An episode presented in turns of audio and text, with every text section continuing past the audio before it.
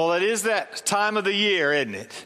Christmas time with all the activities, all the things that are going on. And part of what makes Christmas Christmas is the music, isn't it?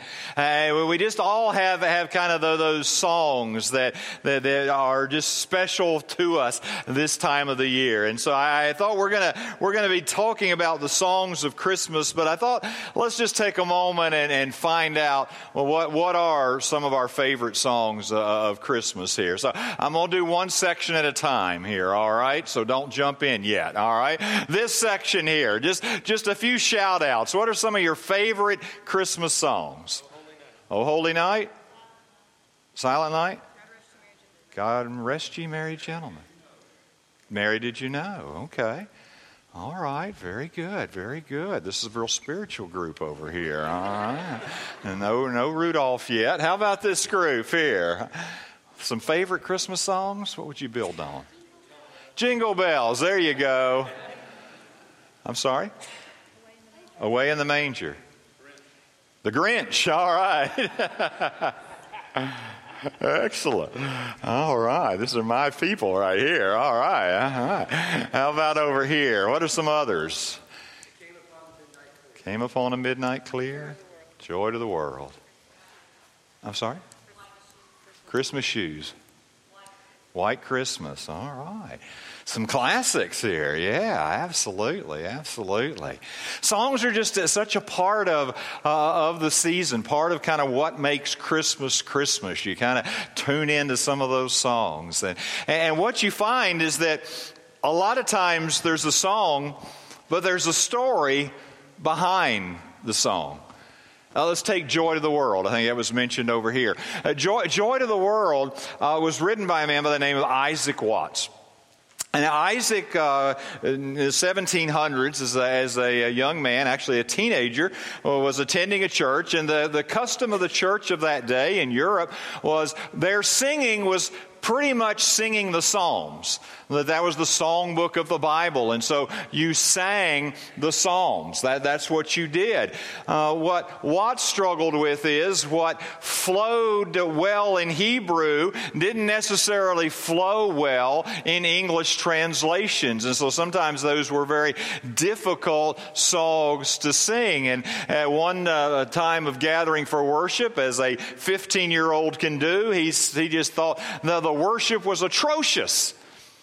And a deacon said to him, Well, if you can do better, young man, give us something better. And Watts took up the challenge. And he began to write a hymn that very day. And it kind of birthed this, this passion for writing hymns. And he began to write and write and write. And in 1719, he published a, a, kind of a conglomerate work of his. It was called The Psalms of David Imitated. It wasn't the Psalms of David, but it was, it was imitating the, the songwriting of David. And so when you come to Joy to the World, Joy to the World grew out of the last part of the 98th Psalm. Psalm 98, kind of the last part, he drew from a couple other places in Scripture too, but primarily taking that 98th Psalm and rewriting it and rethinking it in terms of Jesus Christ, the story behind the song. Well, what we want to do in this series of messages is we want to look at some songs, Christmas songs in Scripture. Next week, we're going to look at the Song of Simeon. Uh, the week after that, Christmas Eve, we're going to look at Mary's song. But this week, we want to begin uh, by looking at a guy by the name of Zechariah and his song, which we just can call a song of faith. And like the, so many of the Christmas songs we know and love, there's a story behind this song. And I think the story and the song can teach us something powerful if we will allow it to. And behind the question, behind the story, behind the song, is a question. And the question is this, and maybe it's a question that you're actually living with right now. And the question goes like this Can God be trusted even when He is silent? We all go through seasons of silence when it seems that God isn't speaking and God isn't moving and we can't see. Is, can God be trusted even when he is silent. Let's look at Zechariah's song and the story behind the song. A little background will help us. If you can think about when the New Testament opens, when the Gospels open, when this narratives of those first chapters of Luke and Matthew open up, what we have is, is, is a gap, a gap between the end of the Old Testament, particularly the prophet Malachi, and the beginning of the Gospel records. But there's a, there's a clue of what is yet to come in Malachi. Malachi, under the inspiration of the Holy Spirit, wrote, Behold, I will send you Elijah, the prophet, before the great and awesome day of the Lord comes.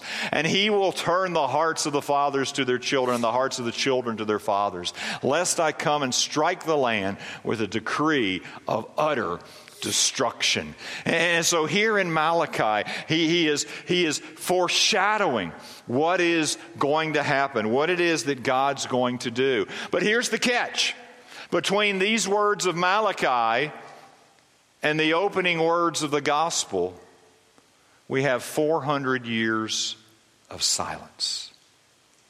400 years. Sometimes when we read the Bible, we don't appreciate time because we just read chapter and then you turn the page and you're somewhere else. There is this incredible gap 400 years. Let's put that into some perspective, all right? If you, if you trace the kind of the, the birth of our nation, I know, I know it was uh, in process, but if you go back to 1776, the Declaration of Independence, our nation is not even 250 years old yet, right? And so you think about all the history of the United States from the Declaration of Independence to today, and you're still 150, almost 160 years short of this gap, of this gap of silence. But in that silence, God was preparing. God was preparing for Christmas. He was preparing for the coming of Jesus Christ. And there's so many ways that he was doing that, but let's just look at the, the conditions, if you will, on the ground, the reality that Jesus came in his fullness of time. There was a common language. Uh, the Greek language was the language of commerce. And so uh, across all of these uh, different uh, countries and regions, there was this common language, the Greek language People were educated in it. There was uh, used in commerce. The Old Testament scriptures had been translated from the, the Hebrew, the Aramaic, to the Greek, the Septuagint translation. And so all of this groundwork had been laid in that 400 year period. There was a unified empire, the Pax Romana. Now, that pax sometimes came at, at a brutal cost. We understand they were sometimes quite ruthless along the way. But what it meant is there was great stability. And even if there was an occasional uprising, the strength of the Roman Empire would move in and, and tamp that down. And so it, it gave a way for business and commerce and travel and different ideas to be able to have room to flourish along the way because of this uh, unification across the empire. And then there was an extensive system of roads. And because of that, that peace, because of the power, then they built this extensive system of roads. And those roads would be the pathways that the gospel would go out eventually from Jerusalem and Judea all across the empire. And so all of this groundwork had been laid in this 400 years of silence. And so, in the midst of that, at the end of this period, God moves. God breaks his silence and he speaks and he speaks to Zechariah.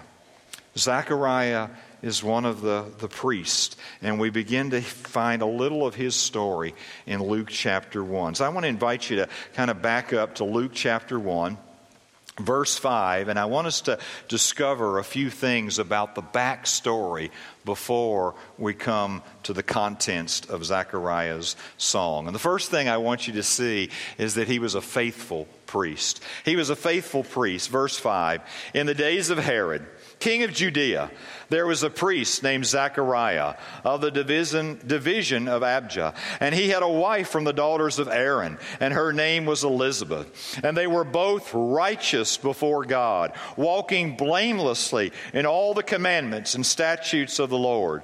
But they had no child, because Elizabeth was barren, and both were advanced in years.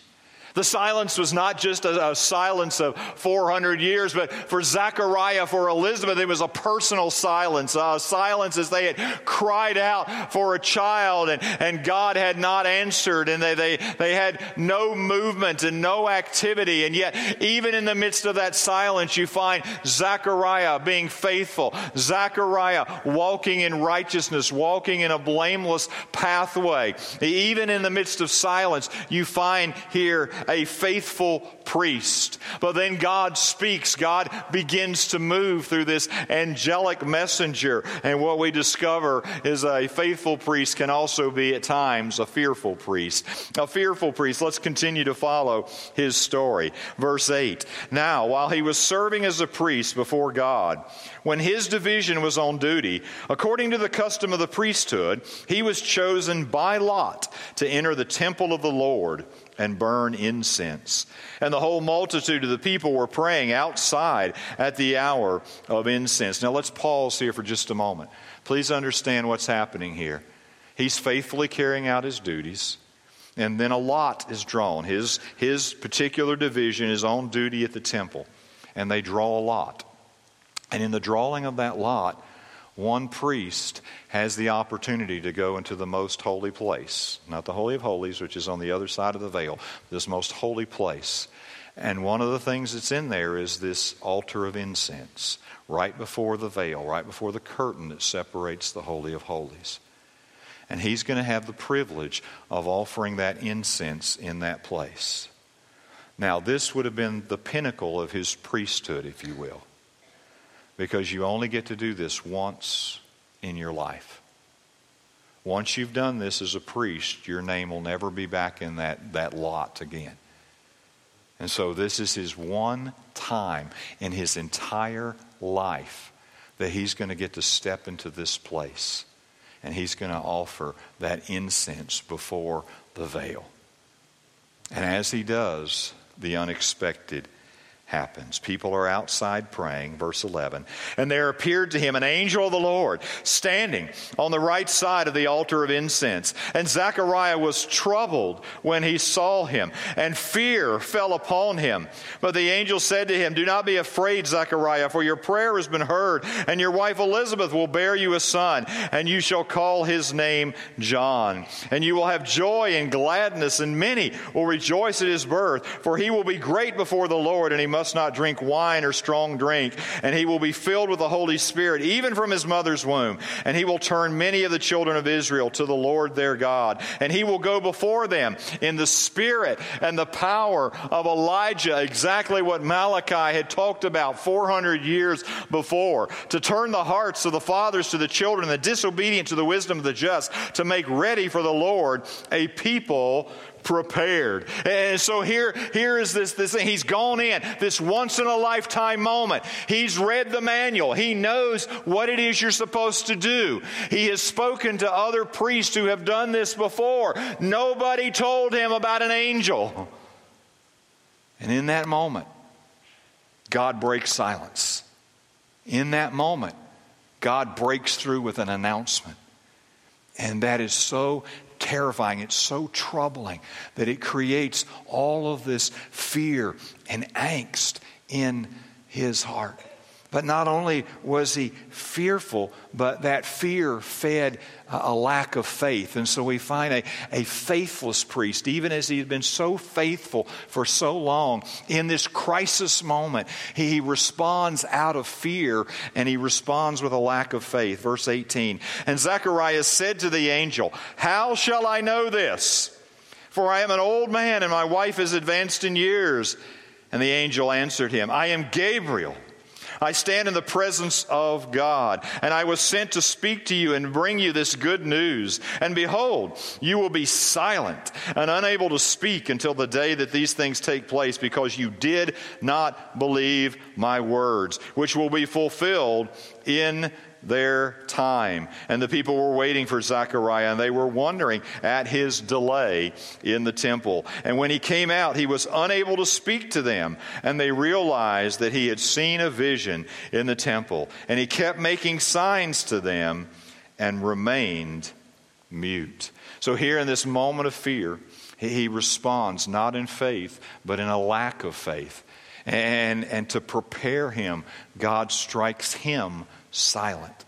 And so for this nine months, he is going to be unable to speak. He is going to be silent. And yet, even though he wasn't faithful, full of faith in this moment, God still visited him with favor. And he was a favored priest. Verse 23.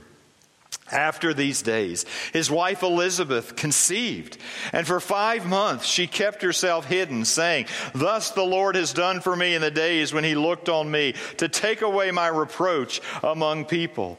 In the sixth month, the angel Gabriel was sent, and we'll, we'll follow that uh, narrative in verse uh, 26 and, and following in the weeks ahead as we look at, look at Mary's story. But here in this moment, even despite the fact that he didn't exercise faith, God favored him. And by the way, aren't you glad that God operates that way?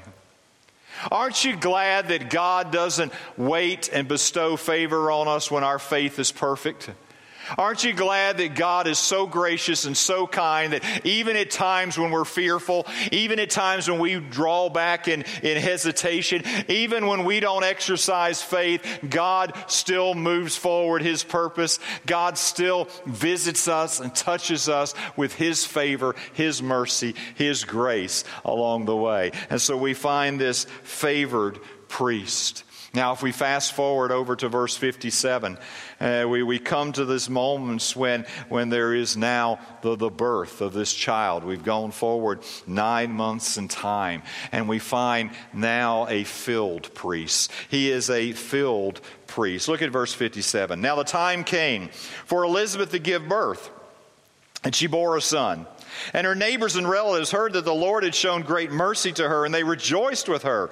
And on the eighth day they came to circumcise the child. And they would have called him Zechariah after his father, because that's what you most commonly did in that day. But his mother answered, No, he shall be called John. And they said to her, None of your relatives is called by this name. And they made signs to his father, inquiring what he wanted him to be called. And he asked for a writing tablet and wrote, His name is John. And they all wondered. And immediately his mouth was open and his tongue loosed, and he spoke, blessing God. And fear came on all their neighbors, and all these things were talked about through all the hill country of Judea. And all who heard them laid, up, laid them up in their hearts, saying, What then will this child be? For the hand of the Lord was with him. Verse 67. And his father Zechariah was filled with the Holy Spirit and prophesied, saying, so here, here he has gone on this journey of, of, of, being faithful and having this, this encounter with God that filled him with fear. And, and in his fear, he, he drew back and didn't operate out of faith. And, and God, God put a period of silence upon him. He was going to do a work in Zechariah through that period of silence. But even in that silence, God's favor rested upon him as that child was conceived and it was born. And, and as God had been working in Zechariah, Zechariah's life, he came to this point that his, his lips were finally loosed and he was filled with God's Spirit. And that becomes the backdrop for him beginning to sing this song. You see, in the silence, God was preparing Zechariah for Christmas. In the silence, God was preparing Zechariah to be the man that he needed to be, to be the father that John the Baptist needed him to be, to fulfill his God given role. In the silence, God was preparing Zechariah. And even the name John is filled with meaning. John means God is gracious, gift of God. And that's what he was.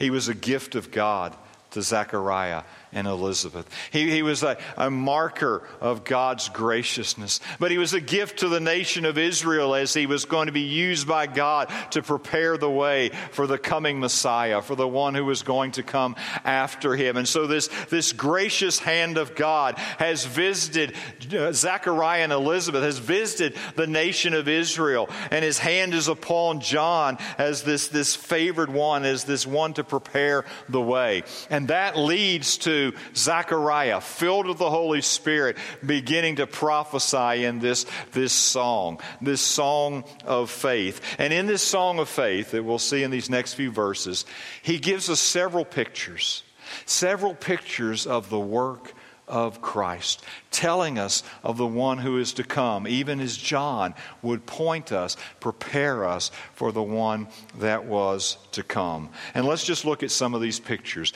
The first picture is the picture of a Redeemer.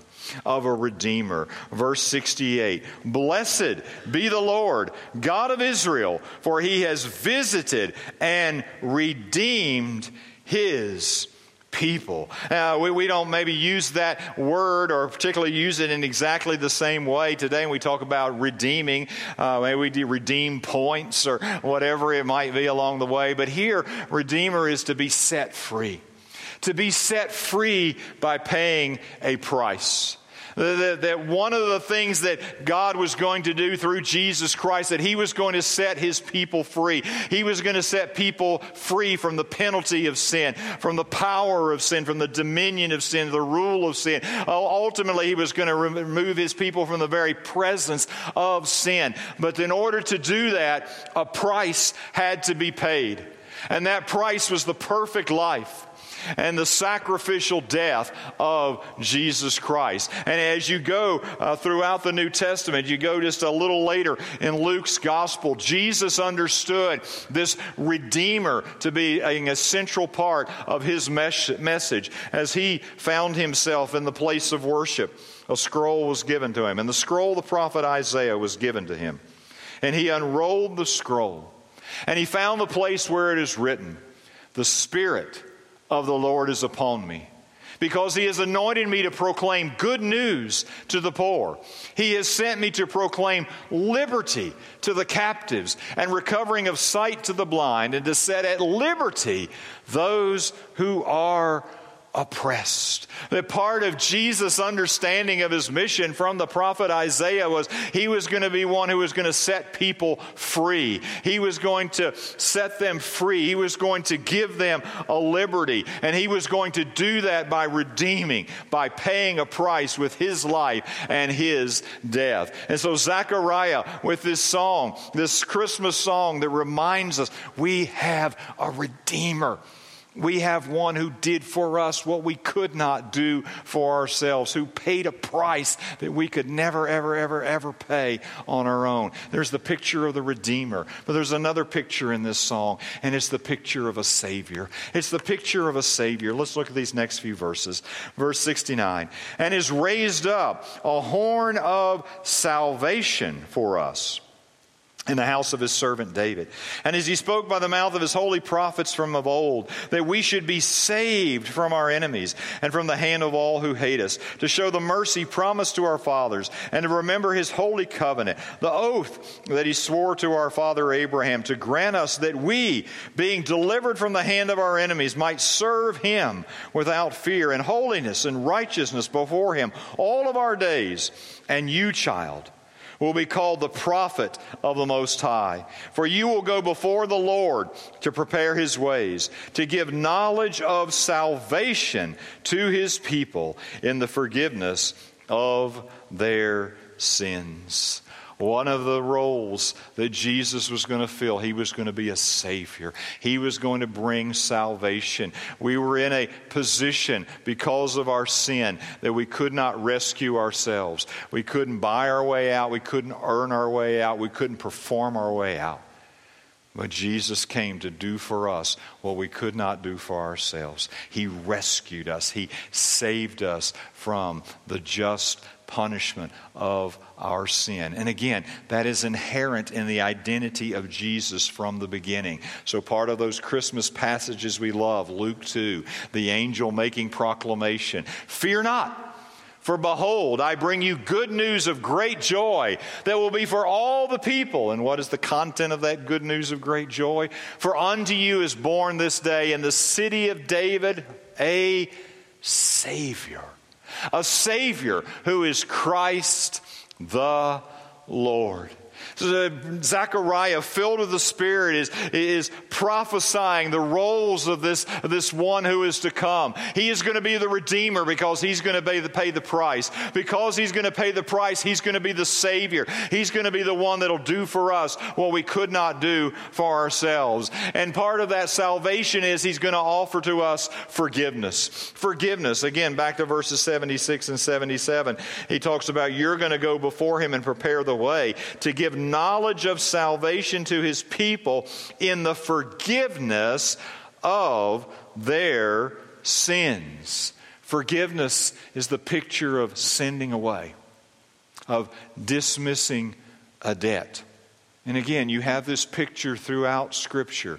The psalmist put it this way As far as the east is from the west, so far does he remove our transgressions from us. That which we have carried, that which is, is part of our, our identity at times, He's taken it. He's taken it upon Himself and He's, he's sent it away. Even as the, on the Day of Atonement, the, the Hebrew nation gathered with those, those goats, and one of the, the goats was, they laid the, symbolically the sins upon the people and they led the goat away. It was, it was taking away of those sins, sending it away.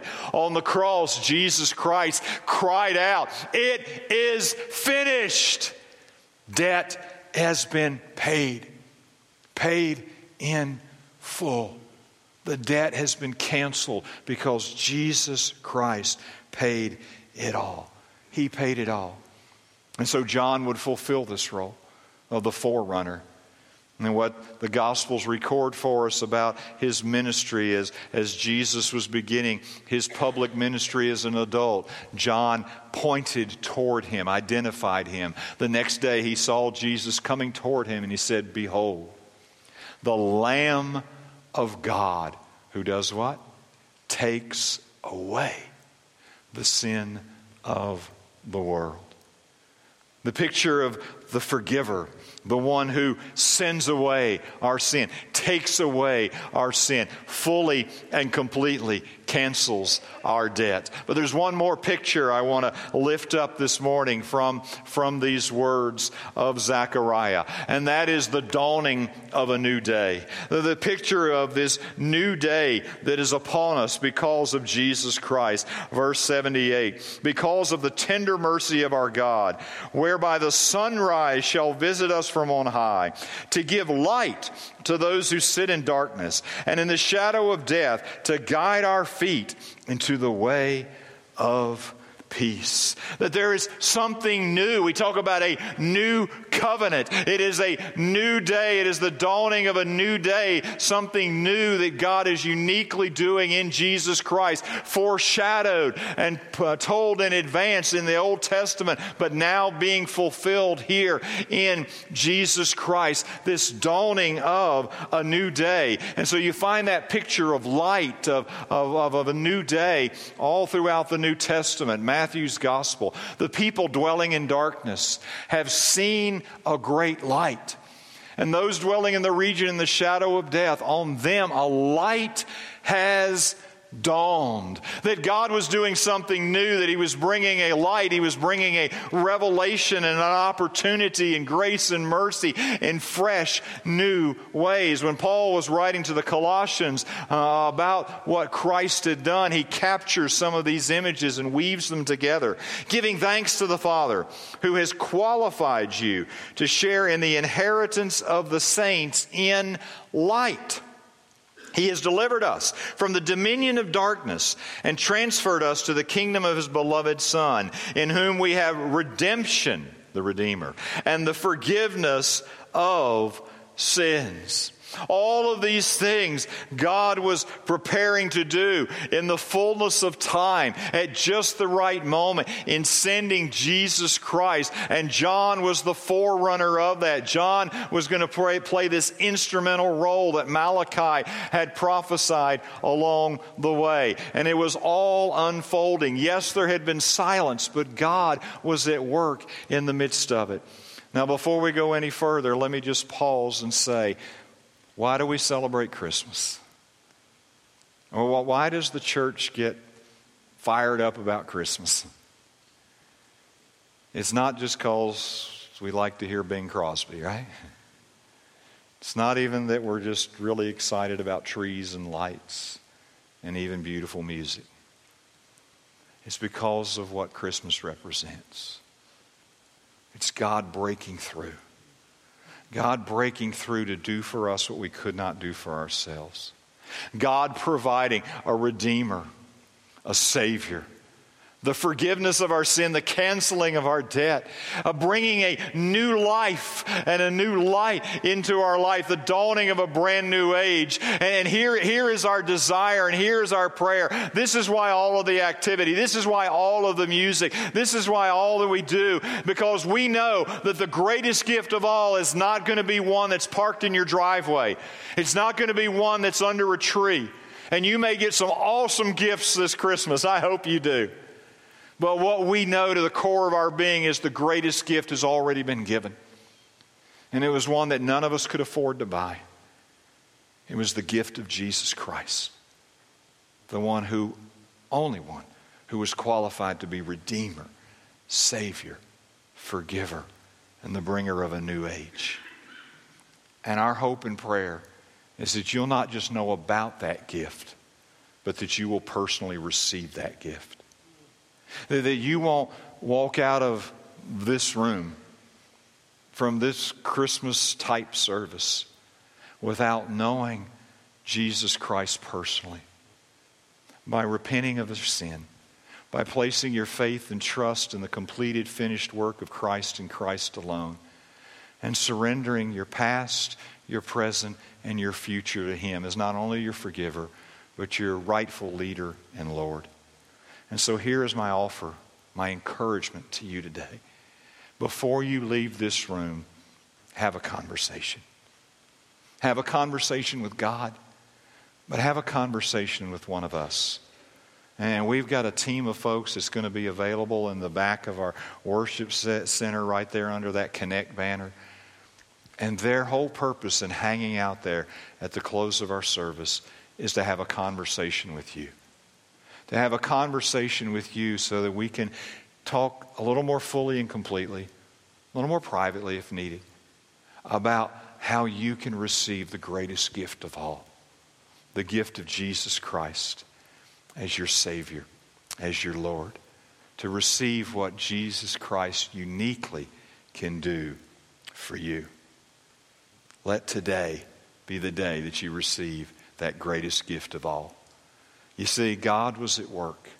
And he was bringing it all together here, beginning in Zechariah and Elizabeth, and later, as we'll see, through, through Mary and Joseph. And John was the prophet of the Most High, introducing to Israel the Son of the Most High who was conceived in Mary's womb by the power of the Most High. And even while it seemed God was silent, even while it seemed that God wasn't at work, the Most High God was at work. God knew what He was doing. And in the fullness of time, in the completion of His purposes, by His power, He brought all of these pieces and all of these people together as only He can do.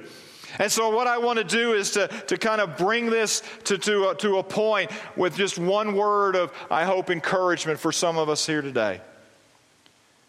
And that is simply this what Zechariah's song reminds us, what Zechariah's story reminds us, is that even in silence, God is at work. Even in silence. Now, let's fast forward several hundred years. This is what I know. I know that every one of us go through seasons of silence. Seasons when you're not sure. Maybe you're not sure God's there, or if you're kind of sure He's there, you're not sure He's listening, and you're really sure you're not hearing anything from Him. And what I know is, in and out of this room this morning, over three services, there's going to be quite a few people who are in the middle of a season of silence. See, we have folks that are like Zechariah and Elizabeth. And they've been crying out to God for a child.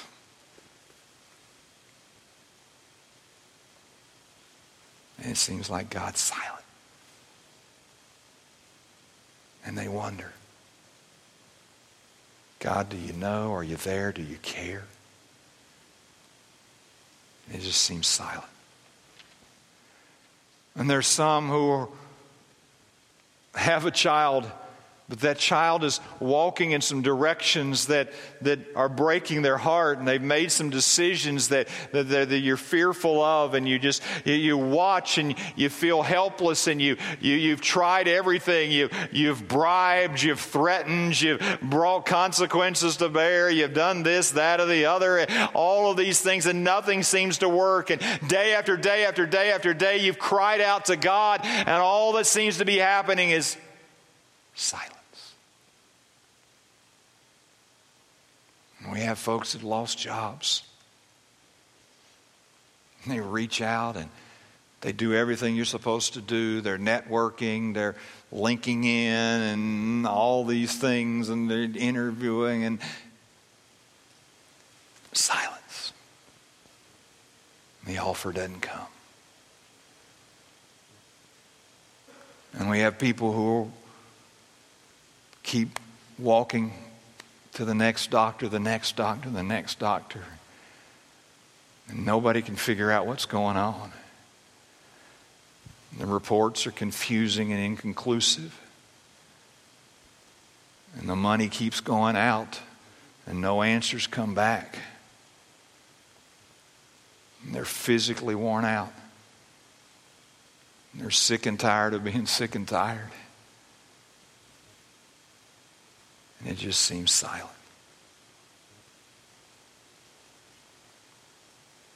And there folks, it's just not working. The relationship's not working. You've read the books. You've asked people to pray. Maybe you've sought counsel. You've cried out to God. And it just seems to be silent. And I could go on and on and on, but you don't need me to tell you what a season of silence feels like. Because some of you are there right now. Some of you have been there. And most likely, if we hang around long enough, we'll be there again. But here's what I want to remind you of. Even in silence, God is at work. In fact, is if you go through this Bible, what you find is that God often does some of his best work in silence. He gave this, this calling to Abraham. You're going to be the father of many nations. And then year after year after year after year, and nothing happens. And it seems like crickets. And, and God, are you really doing anything? Yes. God was working. He was roughing kind of those rough edges off of Abraham to prepare him to be the father of the nations. Moses on the backside of the desert, feeling like a failure. He wasn't just there for a couple of weeks, month after month, year after year, 40 years. Silence.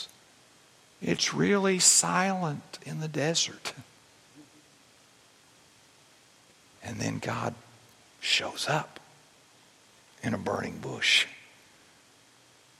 Because in the silence, he's prepared Moses to be the man who can uniquely go and lead his people out of captivity in Egypt. David, the king, who would be the, the forerunner, who would be the Jesus would be in his lineage. David, nobody wrote on David's yearbook most likely to succeed, right? His family didn't think a whole lot of him. When they found out, hey, one of your family's going to be king, nobody even had the wildest thought that it could have been David. You send him out to the South 40, right?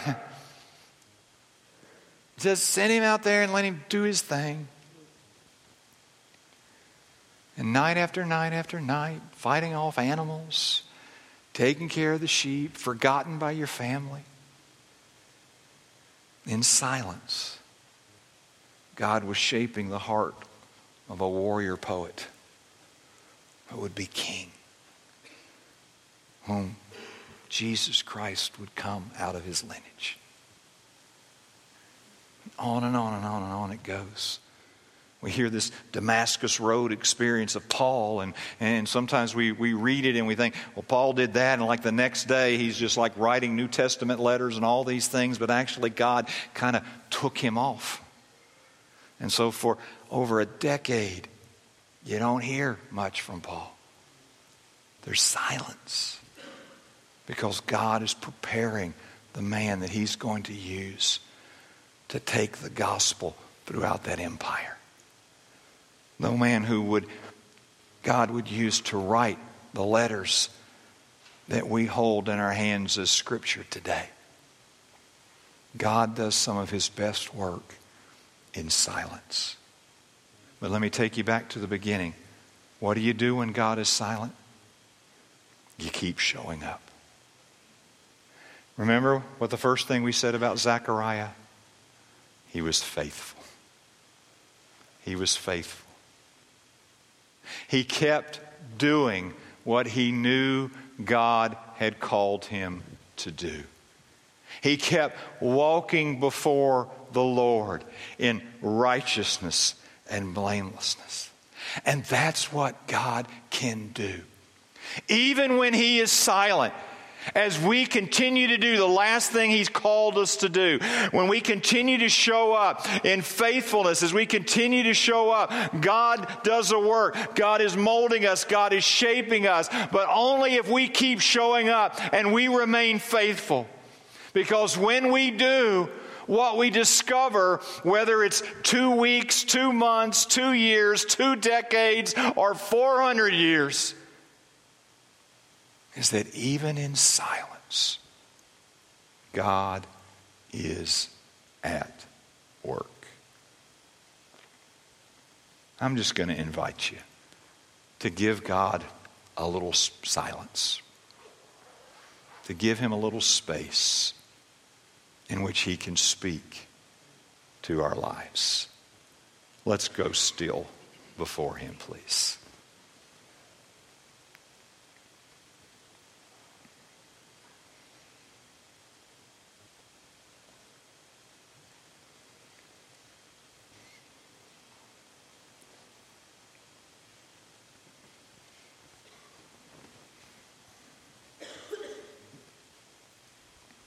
Father, we have to confess that silence makes us uncomfortable. Most of us don't tolerate silence well in our relationships, in a conversation with a person. We seem always to want to fill the background of our life with sound to escape the silence. And yet, Father, there's a part of us that understands that you do some of your best work in silence. And so, Father, I just, just ask. Lord, I ask on behalf of some folks in this room right here, right now, who are in a season of silence. Father, would you encourage them today? Would you strengthen them today? Would you remind them today? That even when you appear to be silent, you are very much at work. And you know what you are doing what you purpose to do, and how best to bring it about. And so, Father, we just we, we just lay ourselves at your feet this Christmas season and just just worship you as the God who is at work, even when it seems you're silent. And Father, I, I pray today for some who are in this room right here, right now. Father, that today is the day for them not to just know about Jesus, but to know Jesus. To not just be able to recite words about the gift, but to personally receive the gift. Father, would you draw them to yourself? Father, before they leave this room, would you embolden them to have a conversation with someone? Maybe it's just to tell someone that they're trusting in you. Maybe it's just to have the courage to ask a question. But Father, just prompt them today to allow you to break through.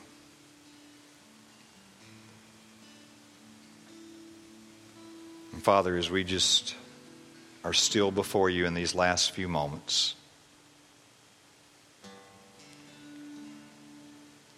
would you just take some of these questions that are before us in a box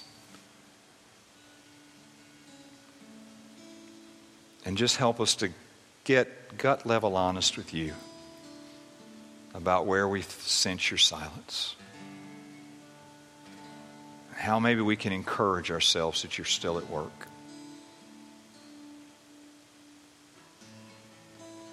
Father, would you strengthen us anew and afresh today to stay faithful to live a life of faithfulness, even as we walk through a season of silence, trusting in you for the breakthrough. Father, thank you. Thank you that you are at work when we hear it and when we don't, when we understand it and when we can't even in silence, we affirm today that you are at work. We declare this by faith in Christ Jesus' name. Amen. I want to invite you to